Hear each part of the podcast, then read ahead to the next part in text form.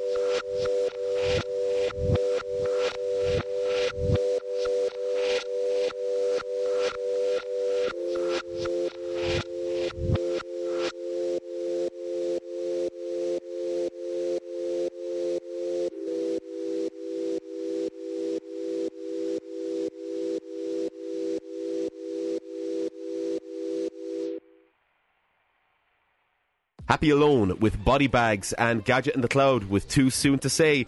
This is Red on Red, Cork's new music podcast dropping every Wednesday evening via Cork's Red FM and redextra.ie. We're also available on Apple and Google Podcasts, Spotify, and other podcasting platforms. My name is Mike McGrath Brian, and this week we're joined in studio by Cork music journalist and most notably goldenplec.com contributor Cailean Coffey. Cailean, how's it going? I'm good. How are you? Grand now. Looking forward to a big, long, and boring conversation about music journalism. Oh, buzzing. Can't wait. But uh, it's been a busy couple of weeks now for Golden Plec, the big Christmas party above in Dublin, Mm. and now this campaign that they're embarking upon on social media with kind of rounding up all of the posts and photographs that have been taken over the last 16 years of various Irish artists. Like, it seems to be a generally a good buzz being involved with Golden Plec these days. Oh, yeah, absolutely. It, it's brilliant. Everyone is, like, everyone I've ever worked with has been absolutely fantastic. Everyone's friendly. It's very much collaborative feeling around the place. Like, you meet a lot of interesting people, a lot of interesting photographers. Um, and look, it's easy. Like, the editors are fantastic. They give you kind of free rein t- in a sense. Like, they don't kind of. They don't give you topics to, to write about. They kind of let you go. Well, they let me go. I'm not sure how it is in Dublin. It's probably because I'm down here, kind of being semi ignored. Uh, but Ooh. no, no, no, no. Look, look, they give me free rein. It's fantastic. Um, I couldn't ask more of them. And Stephen Ross and everyone up there is, is really nice and has always been really nice. And they're really appreciative of, of all the work me and Shane are, are doing. And you and Shane are really knocking it out of the park. We'll talk a little bit about your working relationship with Shane, specific to Golden Plec, a little bit later on. Music journalism, you know, while obviously an important part of music fandom for geeks like you and I, um, has never quite been kind of considered, you know, sexy, and especially not now, where maybe the old um, rock and roll myth making devices are, are after falling to the wayside. Um, what really kind of sparked your interest in music and cultural journalism? I kind of started reading Q magazine is the one I'd kind of go for mostly. I did read M- NME when it was available in Kilkenny and um, available around Ireland, but no, it was mostly Q, and you'd kind of you'd see the. They're probably one of the rare places to actually do long form that actually let you tour with a group, tour with a musician. I mean, for the likes of NME, it's mostly now reviews, and they'd go into a hotel room and have an interview. But with Q, they kind of they toured with the band. They talked about how the show was. They talked about life on the tour bus. It just really fascinated me how how these people can be so. I don't know, this is going to sound so weird, but how these people can be so normal, but at the same time, their music can affect millions and millions of people, and they could like people see them as gods, and yet at the same time they're eating a burrito at four o'clock in the morning after a show in London. You know. That kind of brings to mind the almost famous scenario of the lad like reading tour treatises and like poring over the pages of Cream and then finally getting out to meet these lads. Mm. And it's exactly, well, you know, it's obviously not as fictionalized as mm. almost famous. You're kind of a couple of years behind me in that regard, in that, you know, I would have picked up the magazines of a few different genres and kind of noted the differences and how each of them would have been covered. Mm. What kind of brought it to your mind that the same kind of narrative tropes and I suppose journalism basics that you had kind of taken up could be applied to independent music in Ireland? Because there's always kind of like a catch point of where you see what's going on in your backyard and it clicks. Um, that's an interesting question. Well, in Kilkenny, I was very involved in the music scene. I sang in the choir in primary school. Um, I sang in secondary school. I was, I got a scholarship to my secondary school from the Church of Ireland Wow. to sing in the choir in St. Canice's Cathedral. Um, so the interest for music was there. All my friends were in bands. I wasn't in bands, um, but I was seeing that these people were like that. People had a nine to five, and then they'd go out to a gig, to a bar, to a whatever, an open mic night, and be nearly completely different people when they step foot on stage. You know, like what banker in one hour at six o'clock or at four o'clock in the afternoon can suddenly be a heavy metal rocker at eight o'clock at night. You know, and these worlds would never connect. They'd never like you could easily go to you could go to the office and people will never know that you're screaming your lungs out at eight, 11 o'clock at night same day. You know. A certain member of a local metal band is a postman. And that ought to tell you just kind of the, the dichotomies that exist specifically. But being from Kilkenny, uh, you're also evidently familiar with the uh, regular clientele and culture that surrounds Roller Coaster Records, Oh yeah. the happiest record shop in the world. Yeah, no, they're fantastic down there. Um, they're all very nice. I've never actually talked to most of them. Um, I've never had the privilege of meeting a lot of them, but Um, no, it's fantastic. It's the only place you go to kind of get records in Kilkenny, especially now because, as far as I can remember, it's the only CD shop in the city. Um, Golden Discs have set up there recently, so that's Oh, going to create they? a bit of contention for like casual music consumers of a certain key demo. But mm, where's that in Market Cross? I'm not too sure to be honest with. I think it's a market. I think it's a market cross. But yeah, no, like they're always going to have a very special place in in the hearts of everyone in Kilkenny. I mean, for years, once HMV kind of shut down and Zavvi kind of exploded and imploded within itself, um, they That was an interesting six months in Kieran Cork. Oh yeah, no, it was wild. Uh, it went from Zavvi to HMV to non-existent in the space of a year. I mean, whenever I was growing up, when I was there, whenever, whenever I was 13, 14, 15, uh, 16, uh, Roller Coaster was the only place to buy CDs. And that's where you got your music. I had roughly the same feelings for getting up to Cork City in that Vibes and Scribes was my place to go for secondhand CDs because you could walk in with 20 quid and walk off with an armful of like secondhand indie Irish stuff that nobody had gone near. So, like uh, Therapy, Toasted Heretic, that kind of thing. Um, then on down to Plugd, away down the river for, um, for, for, for, for, for the newest and weirdest stuff that Al Toomey and the lads were serving up. You left Kilkenny to come to UCC to study, and you slowly become part of the local music scene, branching out from your involvement in student media and into the you know into into the general Cork music community. How was that experience uh, in kind of getting to grips with the various uh, you know micro scenes and different groups of people that are that are applying their trade here? Um, it was tough as a, as a student journalist. You get, and especially as a student like editor in the music section, you get sent a lot of stuff, and you're not really sure where it's coming from. Like you get sent a lot of press releases, and very few of them they'd say Cork based or Galway based. So you wouldn't really have that connection with the fact that these people could live five minutes down the road from you. You know, um, it's only when I started working for Golden Plec that I really got into the Cork music scene properly. Um, until then, I, it would just been like uh, UCC Battle of the Bands and Music Society and bits and bobs around there. But 'Cause that's a self-contained ecosystem that like you know seems to kind of ensnare kids for a couple of years before they start kind of going out into the bigger world and like that wasn't always the case to where like you know a couple of like about maybe 10 maybe 12 years ago the UCC Battle of the Bands would have had rest waiting room um, etc just kind of the bands that were in the thick of it already that because you know they had a member still in UCC or was a recent alumni that they'd include it in their in their regular gigging schedule. And it was part of like it was part and parcel of what was happening in general. I found that to have been interesting and that seems to have kind of only happened since they split or since they reunited uh, LMS and Caprizio. Yeah, it's been it's been odd. Um, it's odd watching from the outside. I mean, it's very easy to become, and this is what I tell anyone who ever asks me about starting up a band or how to get gigs or whatnot. It's very easy to become a college band and not be taken as seriously in the Cork music scene as a whole. Like within with bookers, with the likes of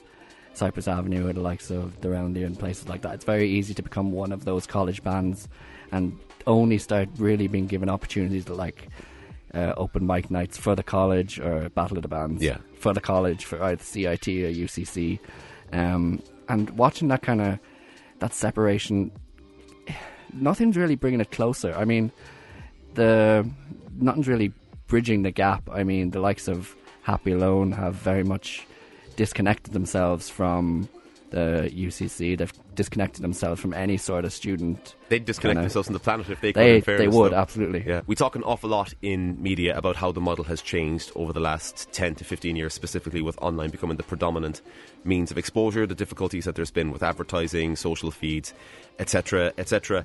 And I can only imagine that, you know, student media can be a challenging environment to try and maintain the interest in. Also, because not only are you dealing with a demographic that historically, and I, I'm not saying this to insult anybody, historically has had a shorter attention span. I can talk myself as a former, you know, student uh, journalist, uh, but also dealing with a demographic for whom technological changes happen a lot quicker and adaptation is a lot more fluent. So, providing a student newspaper every fortnight, etc., to be distributed, you know, downstairs in the Boole or around the General College Road area, um, can sometimes seem a little bit anachronistic in the last ten years or so. How do you see student media changing, and how do you see this, I suppose, this stamping ground for the next generation of media professionals reacting to the changes that are happening around it? Because it, it, it, seems to be an often ignored part of Irish media. I think the most important thing to do uh, for student media is even though copies aren't being picked up as much as they used to be, people aren't picking up the magazines, picking up the papers, it is important to kind of stick with print media because it's important just for selling ads. yeah, it's important for selling ads and it's important just for students to just see their name in print. Like it's a very big moment when you write your first article. It's it's not the same when it's just on a website or when it's just on a on a Facebook page. Mm. I mean, personally, the first time I ever really saw my name in print properly was when I wrote a like a thousand word uh, article about the influence of 808s and Heartbreak by Kanye West, and I still have it printed out and still have it in a frame in my room. It's something I still look on fondly. It's like, oh look, I I did that on a boat once, um, and it is it does fill you with pride. And then you see other people reading it, and people come to you say, "Did you write this? This is very good." And it's very important when lecturers come to you saying, "Did you write this? This is excellent," because them knowing lecturers knowing that you have outside interests and have a vested interest in, say, music or fashion or art or film, um, it strikes up conversation and kind of bridges that gap between lecturer and student. Like people, you see them more as this kind of sounds so evil, but you see them more as people than just the people giving you one ones or giving you two ones. You know, shocking, absolutely know, shocking that I you know. would see actual lecturers as people. Another benefit there that you may or may not kind of argue on as well is being shown to have outside interests. And this is for any student journalists that uh, happen to be listening.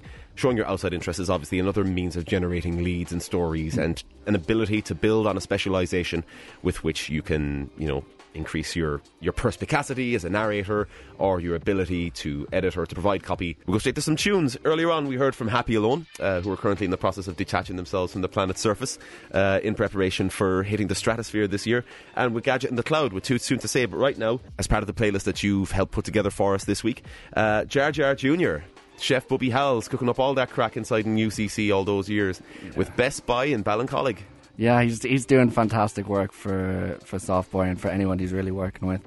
Um, I first met him, I think, three years ago. He was on the podcast. You mentioned it. It was me and Adam Gaptoof um, and him. We just sat down. I was meant to be doing an interview with the two of them, but it turned out that when by the time we'd actually finished t- chatting to each other, it was two and a half hours, and I was looking at this two and a half hour uh, audio file, thinking, "How on earth am I going to do this?" So I just you should put that up someday. So I just Facebook messaged him saying, "Look, will you answer these ten questions, please? Just, just get it done." Uh, and they were like, "Yeah, lovely." And then I kind of made it. I made the article seem as though I was in a pub with them. Um, the importance of framing. I know exactly. Speaking of Gaptoof, you also have a cut of his uh, exclamation point, exclamation point, exclamation point.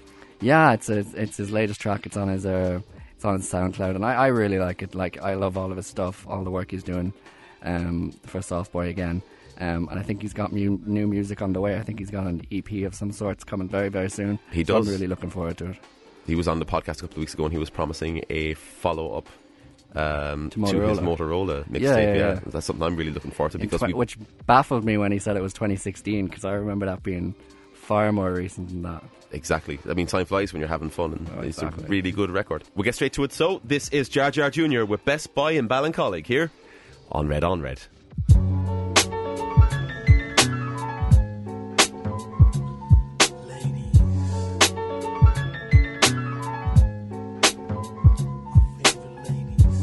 Mary, you made me want to eat you. Every time I see you, it's like the first time I meet you. Fragrance like a flower, subtle and sweet too. Seductive and whatever, it might as well be see through. Like my genie in a bottle. Bitch get me rich, look like a magazine model. Before you know it, he have her on a stroll. Fresh and ripe, complexion like Acapulco gold. If I had to guess just right, not a J.O. Like a cradle robber, copter off shop, a trailer load. Know the right number, you can get her. And hit it while you with it, sold to the highest bidder like fruits and berries. Bring daddy loot in a hurry. Just be cute and don't worry. Type to make a nigga hallucinate and admit it. Then she started losing weight, letting everybody hit it. Unlike Allie, sometimes she get bitter. Always kept me happy, never had a problem with her. She used to let me use her back when I was looser. Respect her to this day and never did abuse her. I told her I'll be faithful, but she don't believe me. I probably could have been if I never met Evie. She make me feel all fuzzy inside, it's loco. You won't get nowhere nearer if you're broke though. Kept a shorty mad, finding much thinner. If caught, I get mad time just for touching her. Knock wood, so much for Hymens. So fly, she should be in the sky with diamonds. Little young thing, she like to do the tongue thing. At times, she would play hard to get, fronting or something. She made me feel like the number one king. Run into her now, and we still catch a fun fling. Met her in Central Park, that's one sign. Had the guard mentally spark, reflecting sunshine. She said you need to stop messing with that white girl. She fucking with your head and got your heart in a tight curl. We messed around once or twice, but she don't know me. She helped me get money at the Dunce Price OT. Plus, she from Colombia, so she really Spanish. Cooking on to make a cat bank account vanish. And Miss Hazy, older woman, mature black. Every time she sees me, I end up getting told back. All she want me to do is blaze it crazy. The only one complaint is that she make me too lazy. Sugar mommy lace me with the butter navy AB. Just her way to make up for the headaches that she gave me. It's all gravy when I'm done getting my Mac on. Allie is always there to help me get back on.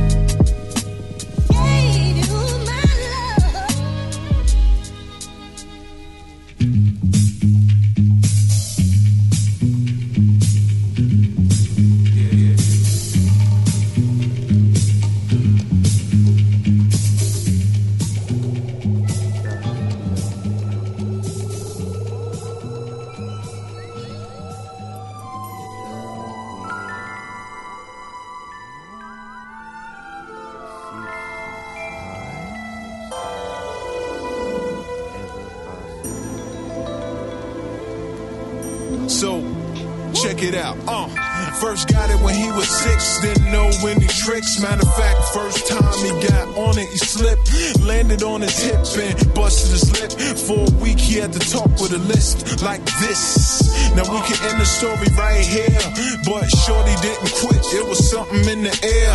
Yeah, he said it was something so appealing. He couldn't fight the feeling, something about it. He knew he couldn't doubt it, couldn't understand it. Branded since the first kick flip, he landed. Uh, labeled a misfit, a bandit. Cocoon, cocoon, cocoon. His neighbors couldn't stand it, so he was banished to the park. Started in the morning, one stopped after dark. Yeah, when they said it's getting late in here. So I'm sorry, young man, there's no skating here. So we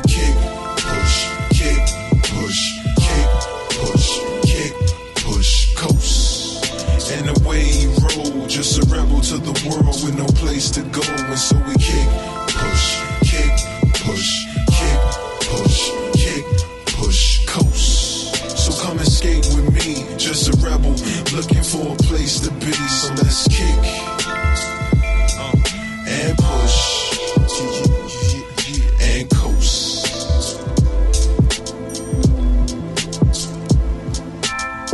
Gaptoof with exclamation point, exclamation point, exclamation point to uh, take that title literally.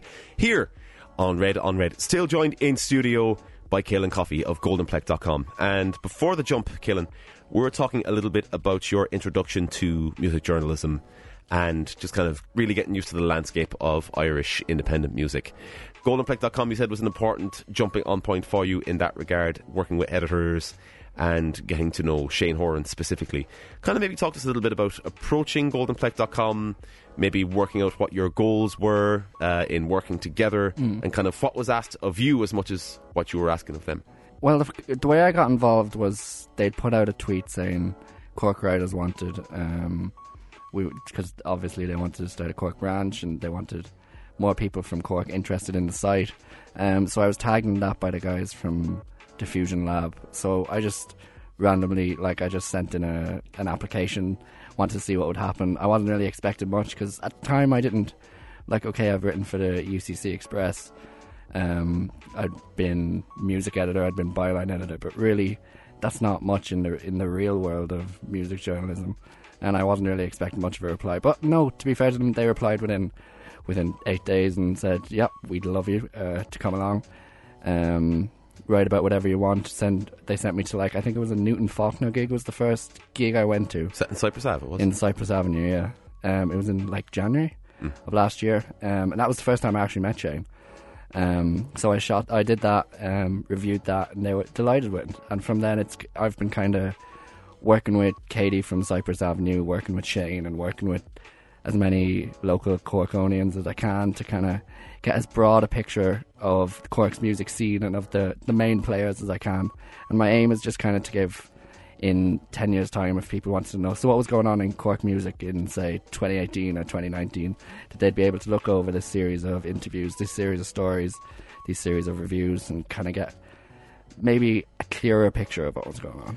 I would say be wary of the impermanence of platforms because, in as much as we can say, well, look, there's barely anything left of the zines that uh, were doing the rounds from, say, 1988 or 1978, uh, just as badly. Like, I used to run a website called dropd.ie, and we were very, very active between 2005 and 2013. Different editors were in and out constantly. It was a volunteer effort, and, you know, like, it's not there anymore just because you know, extenuating factors. People were leaving. The emigration uh, crisis was happening around 2012, and we just couldn't sustain it even as a even as a labour of love anymore. There just weren't the people to keep up Yeah. the standard that we had prior. Um, so I would say just kind of be wary of that yourself. Oh, yeah, just no, kind of when you're looking at legacy so much as just kind of reaching people in the now. Keep Yeah. your own copies. Keep everything backed oh yeah up. absolutely I have everything saved everything everything off the site everything on my laptop everything on the hard drives Lucky you, I have like just a WordPress backup of the website I used to run, and I have to re up that to a Word. Well, I have to get a WordPress.org subscription and re up that and get the rights and all of that again. Um, but I would say focus on the now really precisely, Yeah. and being like, you know, at a time where what a platform is is even more impermanent than it would have been before. You've done a tremendous job of just kind of really kind of fostering a lot of loyalty to goldenplec.com. I remember Shane Horan getting on to me about you. I think it would have been March or April of last year, but what you would have been doing. Regardless, he was very taken with you immediately, and likewise, the copy you've been putting out has been really, really impressive. You Oh, know, it you. shows a lot of um, panache with uh, features journalism, specifically hitting narrative beats and advancing a story. Yeah. It's just thanks very much it's really good. It's just really good features copy in and of itself as well. In that respect, fostering that trust with local musicians, local facilitators, and leading to the current line of profile features that you're doing. Um, what's it been like, kind of identifying those local stories, talking to people, seeing what the human interest aspect of it is? Because a lot of people see music journalism and they just go, it's lads shouting on about the new album, or it's lads shouting on about what it's like to be writing music. When it's not, it's it's it's an attempt to kind of dig in at why you're doing what you're doing and kind of present that vulnerability or that person that you are to the world or to hmm. you know a readership. Yeah, yeah. Well, the main way I kind of identify stories is, to be honest, at the start it was mostly Shane. I mean, I came into this knowing pretty much no one a year ago when I started Golden Plec, but but Shane knew he knew you, he knew Cormac, he knew Emma Kelly, he knew Katie Cosgrove from Cyprus Avenue. He knew everyone. He knew all the stories. He was involved in some of the promotion. He'd been involved in Limerick, and he really knew the ins and outs of the scene and who were the main players and who was important, who had a good story, who didn't. So mostly I kind of took his. He led it for a while. I wrote the stories, he took the photos, but he really came up with the. He told me, he pointed me to the direction who to talk to, and then I kind of got the story out of them. Yeah. Um, and without him, like I probably would still be doing college bands. I'd still be doing like I wouldn't be as involved as I am today. So a lot of it's to do with Shane. Shane has been doing Satan's work on Cork's Oh. music scene in for, for for the last God knows how long. And for more on Shane Horan, you can find uh, our interview with him from last year on redfm.ie, where you can find all of the previous episodes of the Red on Red podcast. So, like, developing that working relationship with Shane, once Shane kind of smartened you up as to what was happening Yeah. here in the local scene, did it change your creative process in talking and interviewing artists? And, you know, bearing in mind that there was going to be a very strong visual involved, Shane Horan is a phenomenal photographer. How did that kind of affect your process and up your game in delivering copy? he definitely made me act more professional and do a bit more research whenever you think you've done enough just go that a little bit harder just scroll to page three of the google search um Wow, i know that's deep cut now, especially these Um, days. I know, I know. Um, but yeah, and look, he just brought a professional to it all, professionalism to it all. You know, once you kind of engaged with the editors, the editors obviously wanted to reach the kind of publishing gap that you're seeing in Cork. And again, you're going to see a lot of media organisations in the next year or so address Cork as a major media market in Ireland with the expansion of city boundaries. You've seen that the the Mirror Group is opening some online exclusive publications here locally, in addition to their interest in uh, RSVP, which is very much a Monster only magazine. Uh, Today FM is after opening a new studio, and of course here Cork's Red FM 104 to 106 uh, has expanded its digital footprint uh, massively, alongside um, boosting its listenership in the latest JNLR figures for um, daytime radio. I suppose how do you work with editors and convey with two editors ideas that they can't kind of encounter firsthand because they're neither familiar or present on the Cork scene. And, you know, is there a certain expectation of you being like the Cork correspondent to kind of get this secondary story of this cool second city and kind of deliver? Um, that was never an expectation. I mean, when I was talking to Steve, uh, the editor at Golden Plec, he kind of said, "Look, I don't know enough about Cork to kind of guide you through this. You're This is Stephen Byrne, the editor of Golden Plec, for those who don't yeah, familiar. Stephen Byrne. Um, Shout out. and yeah, exactly. Um, and he he said he was very honest about it. He said, "Look, I don't know enough about what's going on in Cork to tell you where the stories are. I don't know enough to kind of decide what stories are interesting and what's not. So follow Shane." See what Shane tells you to do and just write about it, and we will publish it. It's been fantastic. Like Ross and, and Steve have been absolutely incredible. They've really given me free rein to write about whatever I want, to interview whoever I want. Um, So there's no pitching process no, specifically? There's no, I just of- go out and do it. Okay. Um, if they have a, if they've never had a problem with it, but if they they did, I'm sure they'd say it. Um, I'm sure they'd like ask me to change up a few things in the edit or maybe look at it from another angle. But Yeah. it was never a sense of like, no, I I decided what to write. Well, I decided what to write. I decided who to write about. I decided who to talk to, and it's been incredible. It's been great. creative freedom is as important an ingredient as any Yeah. uh, when not only you know honing your own identity as a writer but also kind of transitioning to more full-time roles um, around the industry so when it comes time to go out and cover a gig with Shane or cover a story with Shane kind of what is the process with sitting down with Shane and coming up with say a line of questioning if it's an interview piece or a review Um, well, with the reviews, uh, we Facebook message each other saying, "Are you going to this?" I'd be like, "Yeah." Uh, we'd meet up just outside Cyprus Avenue or around here, wherever it is. Um, fire in. He'd go in for the first couple of songs. He'd stay there for an hour or so. I'd come back at the end, and he'd he's fantastic. He'd have all the photos done, edited up by about two o'clock that evening. yeah Um, and then I'd spend the next morning just writing 800 words on it and getting it ready. Like, and in terms of features, there's only been once where we've actually been together taking the photographs and writing the story at the same time and doing the interview at the same time. Ooh, we're, we're breaking the fourth wall here Yeah, uh, that was with uh, Sam in Connolly's Leap.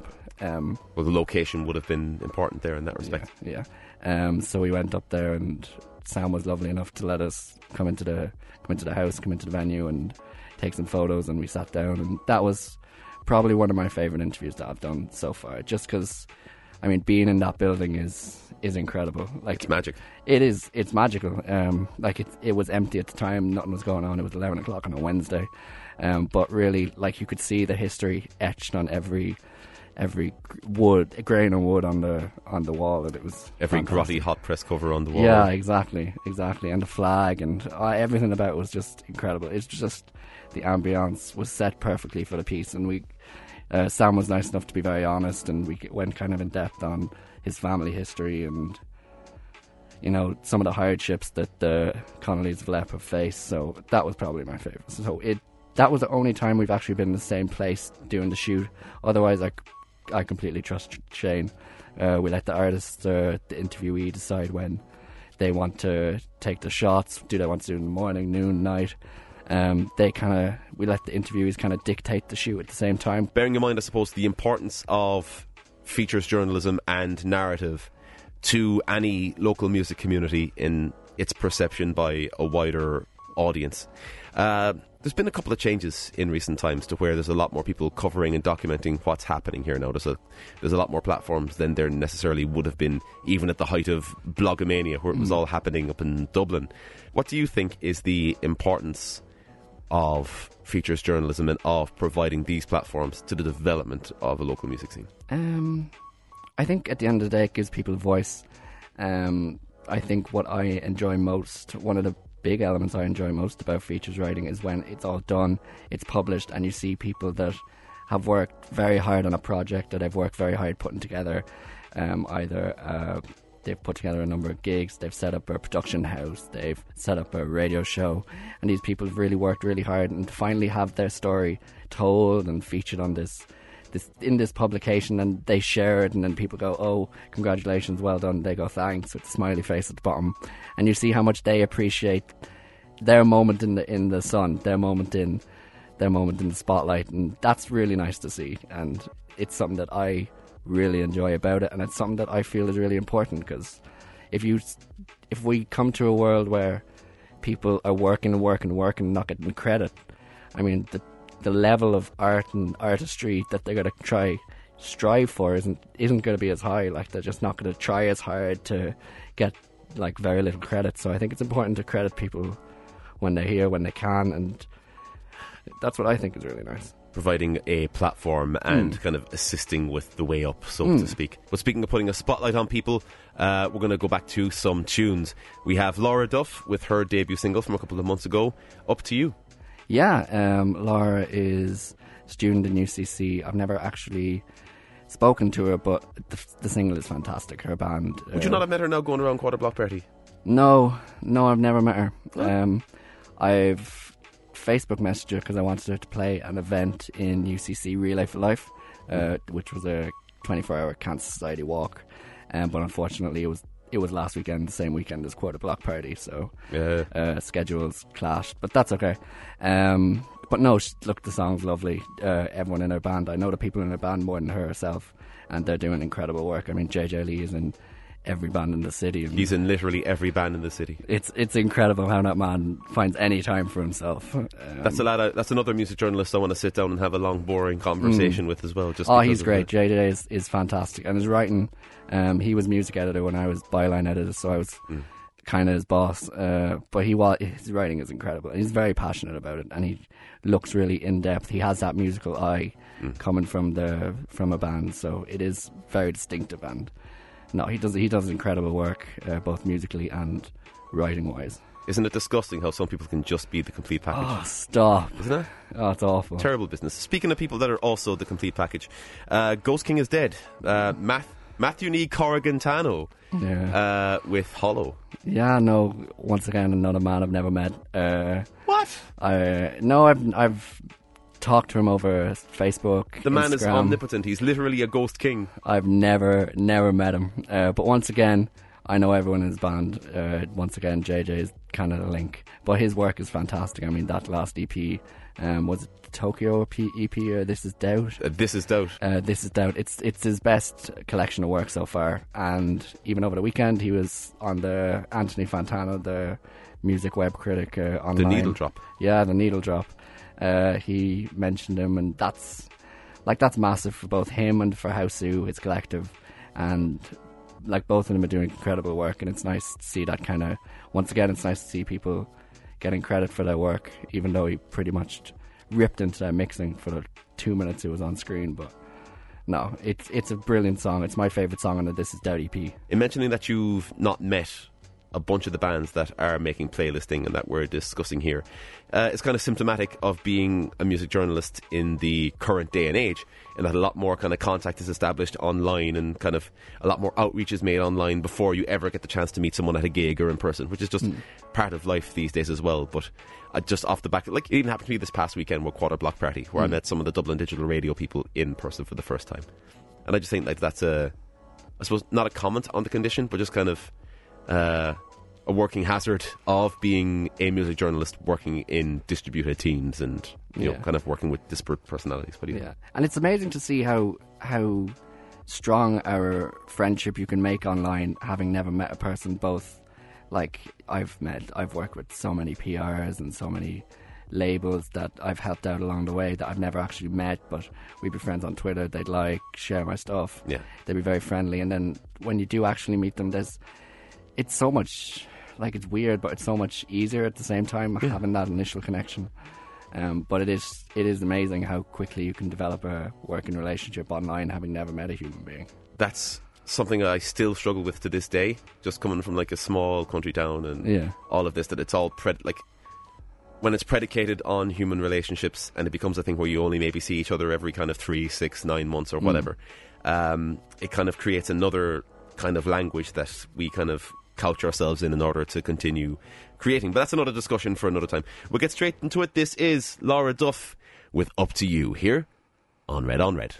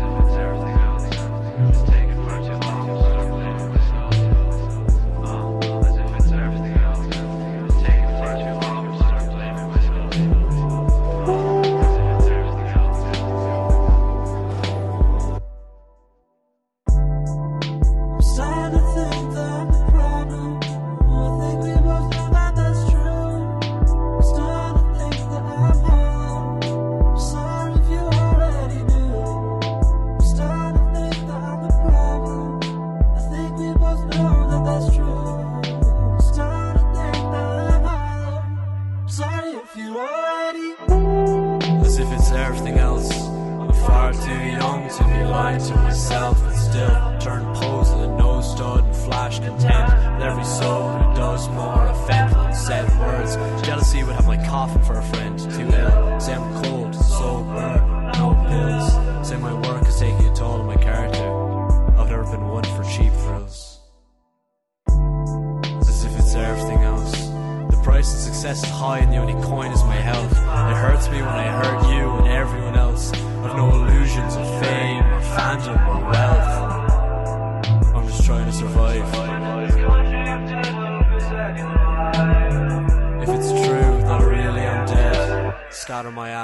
ashes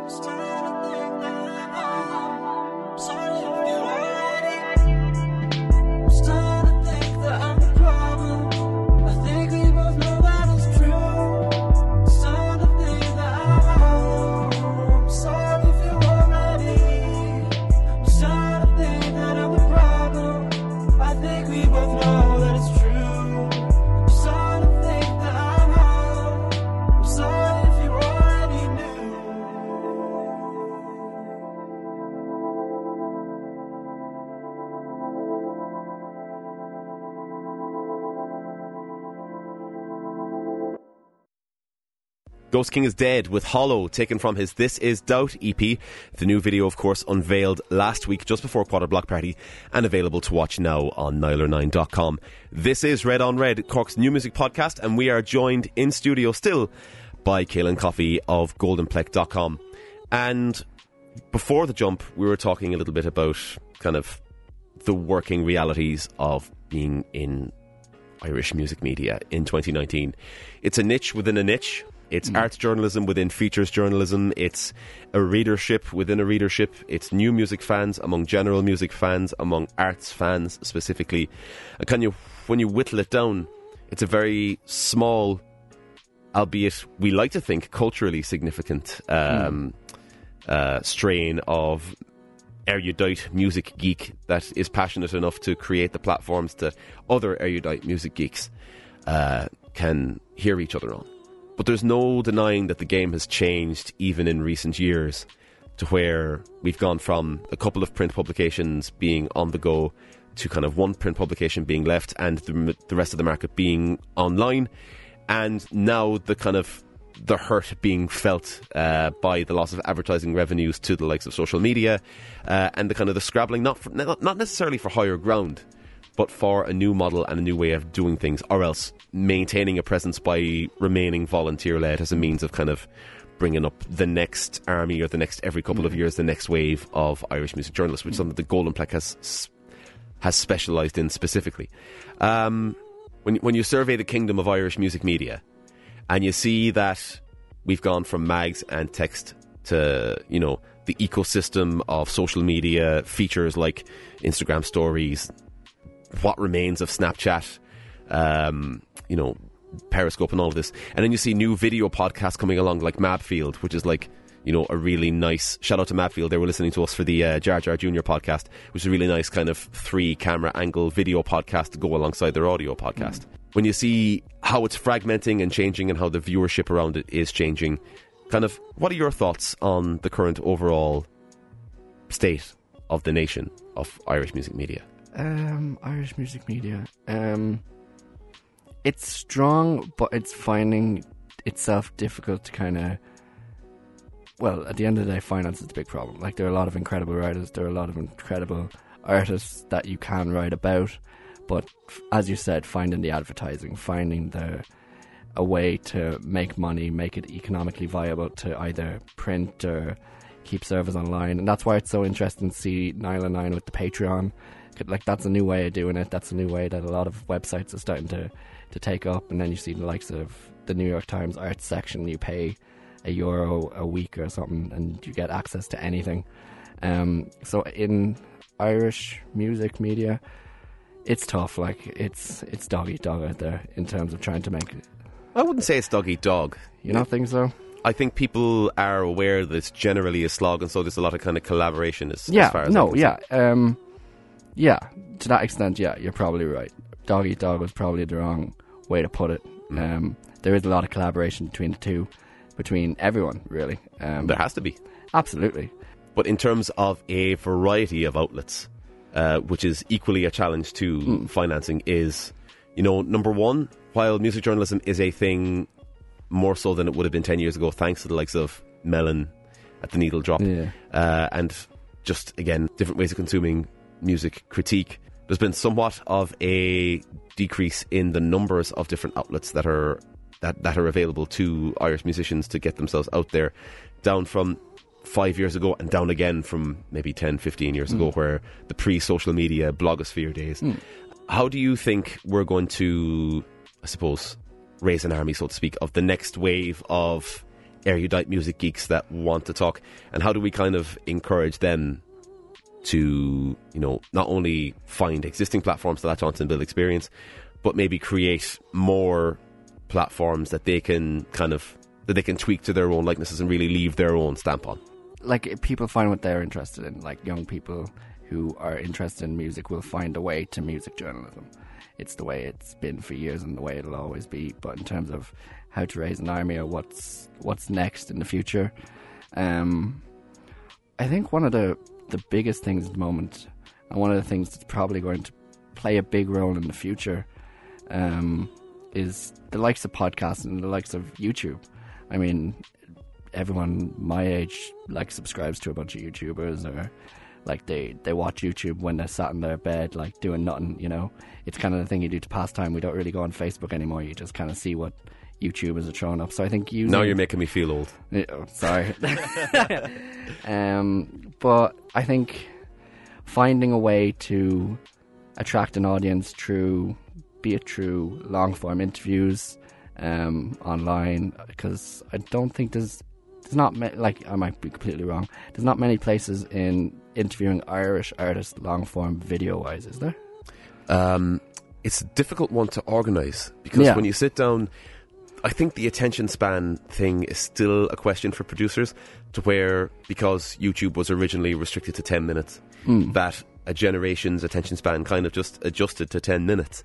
And now it's to the point where, like, unlike unless you're like Nardwuar, the human serviette, Yeah, yeah, and you're sitting down to somebody for like 10, 20, 30 minutes for an Yeah. interview, I don't think you could sit down and take 20 minutes of Melon, um, Hmm. Anthony Fantano, much more so than anything else. So I think like long form and what have you, it's still important to maintain a text or audio um, Yeah, means no, of storytelling in that regard. How do you see more disposable media then, like Instagram stories or even what Teletext Records are doing, where they're doing tweet length reviews? Do you think that we're going to maybe see a return of the old timey capsule reviews in a way that kind of tends to the, again, not generalizing, but shortened attention spans of new media consumption?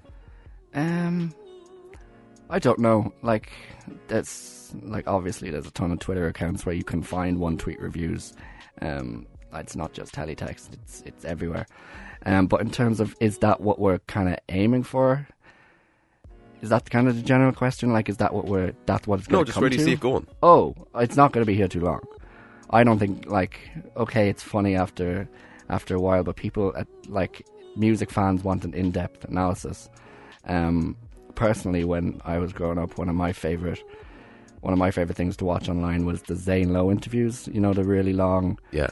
hour and a half ones. I loved them. They were just so in depth. There was the likes of you had Kanye West, Jay Z, you had Drake, you had Eminem. He had all these people that just had such interesting stories, and he gave them the time to tell them. And especially with Kanye West, he gave them time to kind of empty their minds. Um, There's not those- much left to empty in uh, Kanye's case. uh, yeah, That was off the air. He's had a tough. He had a, uh, he's had a tough year, all right. But Yes. um, yeah, that's what I was really interested in. I wanted to know everything about it. I wanted as long as interview as I can. Like even I've watched that South by Southwest talk he gave in 2017, I believe. I've watched that Zane Lowe one about 30 times, and I just find it fascinating every single one. Um, so I think long form even 15 minute long interviews on the likes of YouTube, the likes of even a 15 minute long interview on, I don't know, a podcast or something, split into three interviews for a podcast. Um, Such as like this one here. such as like this one, um, is is the way forward. I think that's how it's going to be, and I don't think the, I don't think attention spans are short, too short to kind of handle that. When we talk as well about sustainability challenges, and they face us all as individuals looking to make a living as a writer. And it doesn't matter if you're a music journalist or a media uh, journalist or a content writer or a PR person, uh, the same difficulties apply across the board, and there's no kind of magic ointment for any of it. Um, aside from maybe multi-skilling and finding as many outlets as you can, which really is what it's about these days. Have you had any talk inside of Golden Plec, for example, for the pivot to video? Is that going to be the next thing for yourselves? I haven't had one yet. Um, they're probably going on um, among the higher powers in Golden Plec. I'm sure it is. Uh, it's only a matter of time, but I haven't been privy to any of those conversations. But I wouldn't be surprised if that is the next stepping stone or the next thing that they kind of embark on. And I'd like to see it. I'd like to see like Golden Plex set up a YouTube channel or set up something, and even if it's just one 20 minute interview a, week, you know, that you then turn into text and put online as well as text content. Um, that's something I'd like to see. Um, but obviously, it's it's all about just financial means, you know. There have been examples of it working on a local level, even up to a couple of years ago, with uh, Flip It TV out of Limerick with Olivia Chow and uh, Ali Daly, among many others. But that wasn't accompanied by text. Likewise, there's a lot of text out there that wasn't accompanied by video, and now the emphasis is on putting everything in the palm of somebody's hand. Just freelancing for the Evening Echo myself, we're seeing a huge increase in video content. Um, before we kind of leave this very specific topic, um, what future do you see for the Irish music spectrum in general? Is it a matter of you see some places specialising in soft features and colour pieces, and then others kind of taking on a lot of the slack when it comes to heavyweight critique and what have you? Uh, do you see it maybe kind of um, veering toward personal brands along the likes of Mapfield, uh, closer to home, or you know the likes of Needle Drop or Nardwuar elsewhere? Like in terms of the grand vision of things, how do you see it going, and how would you? What kind of changes would you like to affect personally, if you could? Oh, what would I like to change? I, think it. I like the way it's going now. I like the the kind of getting a bunch of writers together, writing for a site, rather than everyone splitting off into individual individual podcasts or individual video chats, you know, or video shows. Um, what would I change? Look, there's not a lot we like. There's not a lot writers or content creators can change. I mean, it's only it's really what needs to change is the amount people are being the amount of money around. That amount of money people can be given so that people can live comfortably and not be scared of going to the next paycheck or like even when you do write up an article or you do put together a video feature that you're not chasing down that person for a check. You're not hmm. like trying to you're not waiting three weeks to kind of finally wait for that money to arrive in your bank account you know it's just all about being just making the money more accessible to the people that are doing the work, I suppose. But it's difficult for that to happen, you know. the question of that then is paywalls and how do Yeah. we build a subscription for you know because there will always be a matter of making information free the news feed will always have to be Mm. Yeah. free but like we've what we've seen with the Irish Times building uh, a successful business in providing a paywall for its content and specifically its arts and culture content is that maybe where you see things going and do you see paywalls maybe like small paywalls working on a hyper local level I don't think paywalls would do the trick. I like uh, Nialler9's Patreon thing. yeah I think that is the way it's going to go. Like, I don't want, I never want to stop to have people have to pay, feel like they have to pay money to access the arts or access interviews with their favourite artists. For the likes of, like, say, 15, 16 year olds, I want them to be able to read what their favourite rapper, what their favourite musician is, is saying without having to pay money for it. And yeah, I just like the Patreon model. Um, people can donate if they want to donate. If they don't, that's fine. There's going to be no pressure on them. a model based on soundness as Um, yeah, a model based on soundness, which I hope is going well. I mean, it'll be interesting to see. I I don't know at all how it's doing, but hopefully it's doing well. And if that does do well, then hopefully Golden Plec and the likes of Golden Plec District within Air kind of pick that up.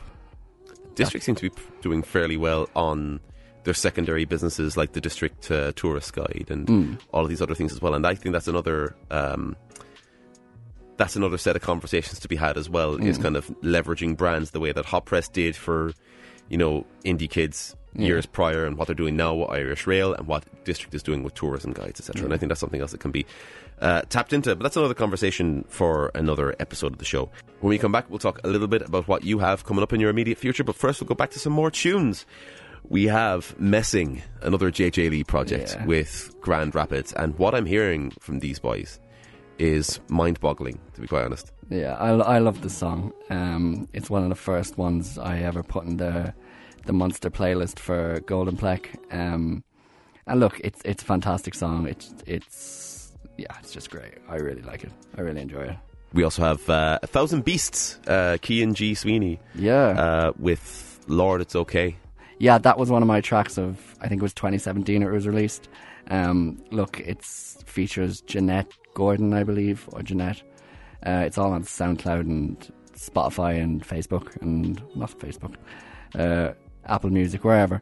Um, and no, look, I love it. It's fantastic. I think it really was kind of underappreciated when it first came out, and I think. I think A Thousand Beasts and Kean deserve a lot of credit for what they're doing. I mean, he's doing incredible work. He works with like the RTÉ Orchestra, with the likes of working for on all the projects they do with. He worked on New Year's Eve, I believe, the New Year's Eve fireworks show hmm. with the orchestra and that. Like he's doing great work, and even just to take the time out to make these tracks and make these songs is a credit to himself. I mean, you don't see too many old-fashioned sessioners on the Irish music horizon outside of collectives, and you certainly don't see hmm. one kind of operating in that old-timey Yeah. studio player sense. We'll get straight to it. So, this is Messyng with Grand Rapids here on Red on Red.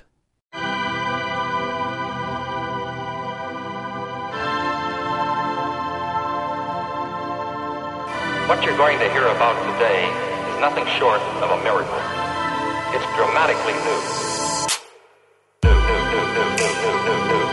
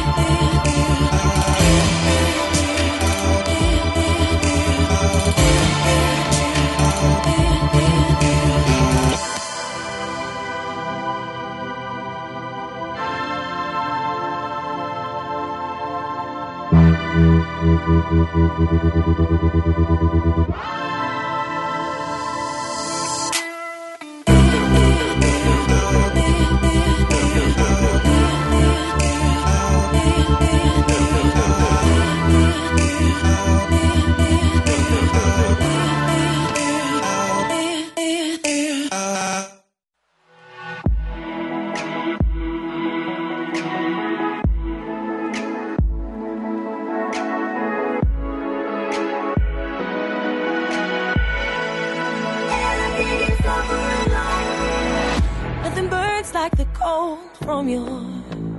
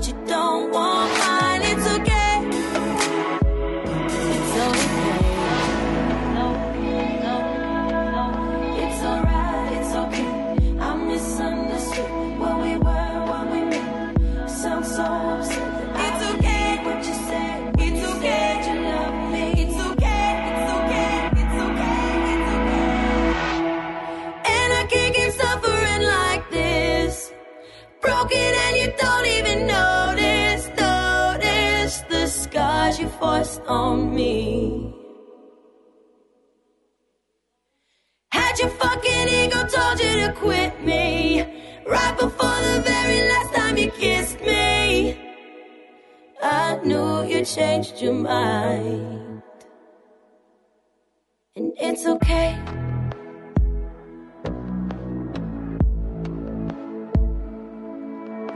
It's okay.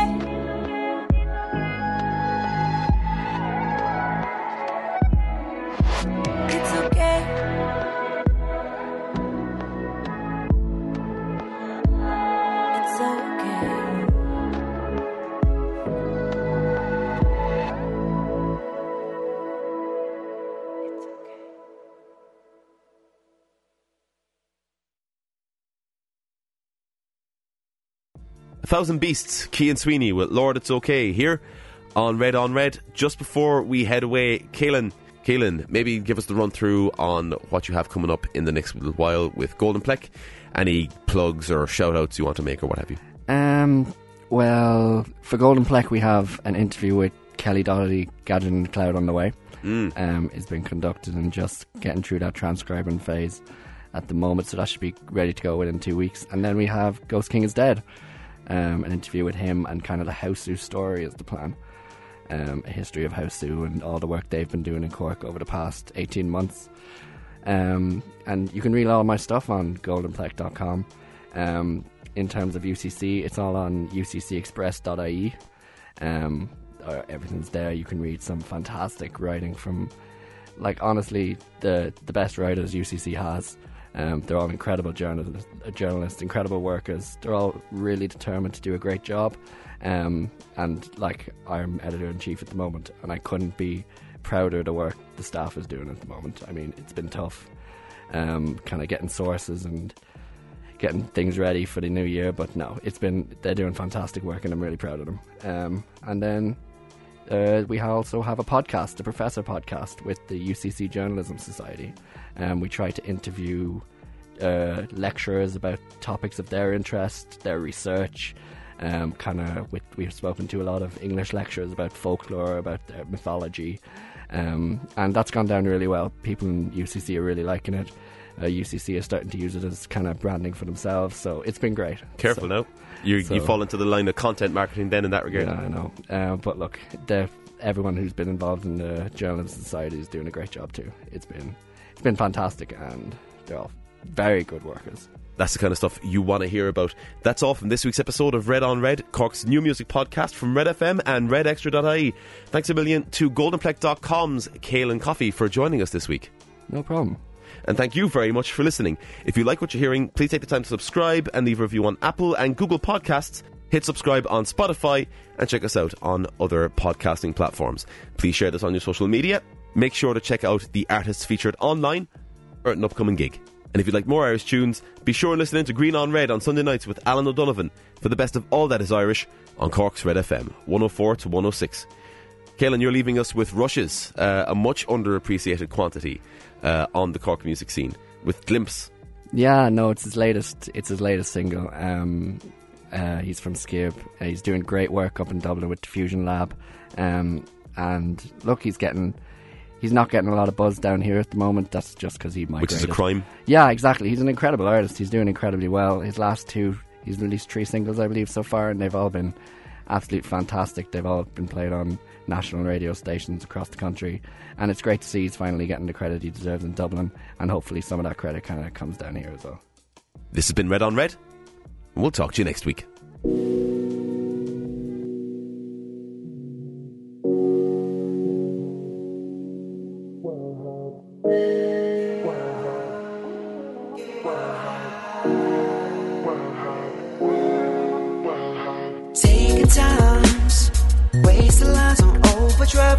Close tonight.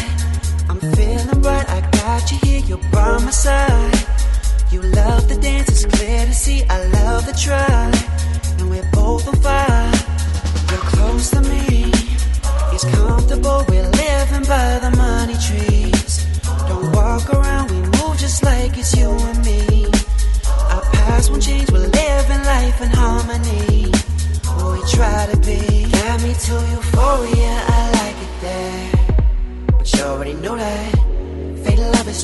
Like see in me, what I can see in you. No limits round this. Hands up, how you feeling about it? One night we should figure out it. Head up to the sky, baby, Get wild baby.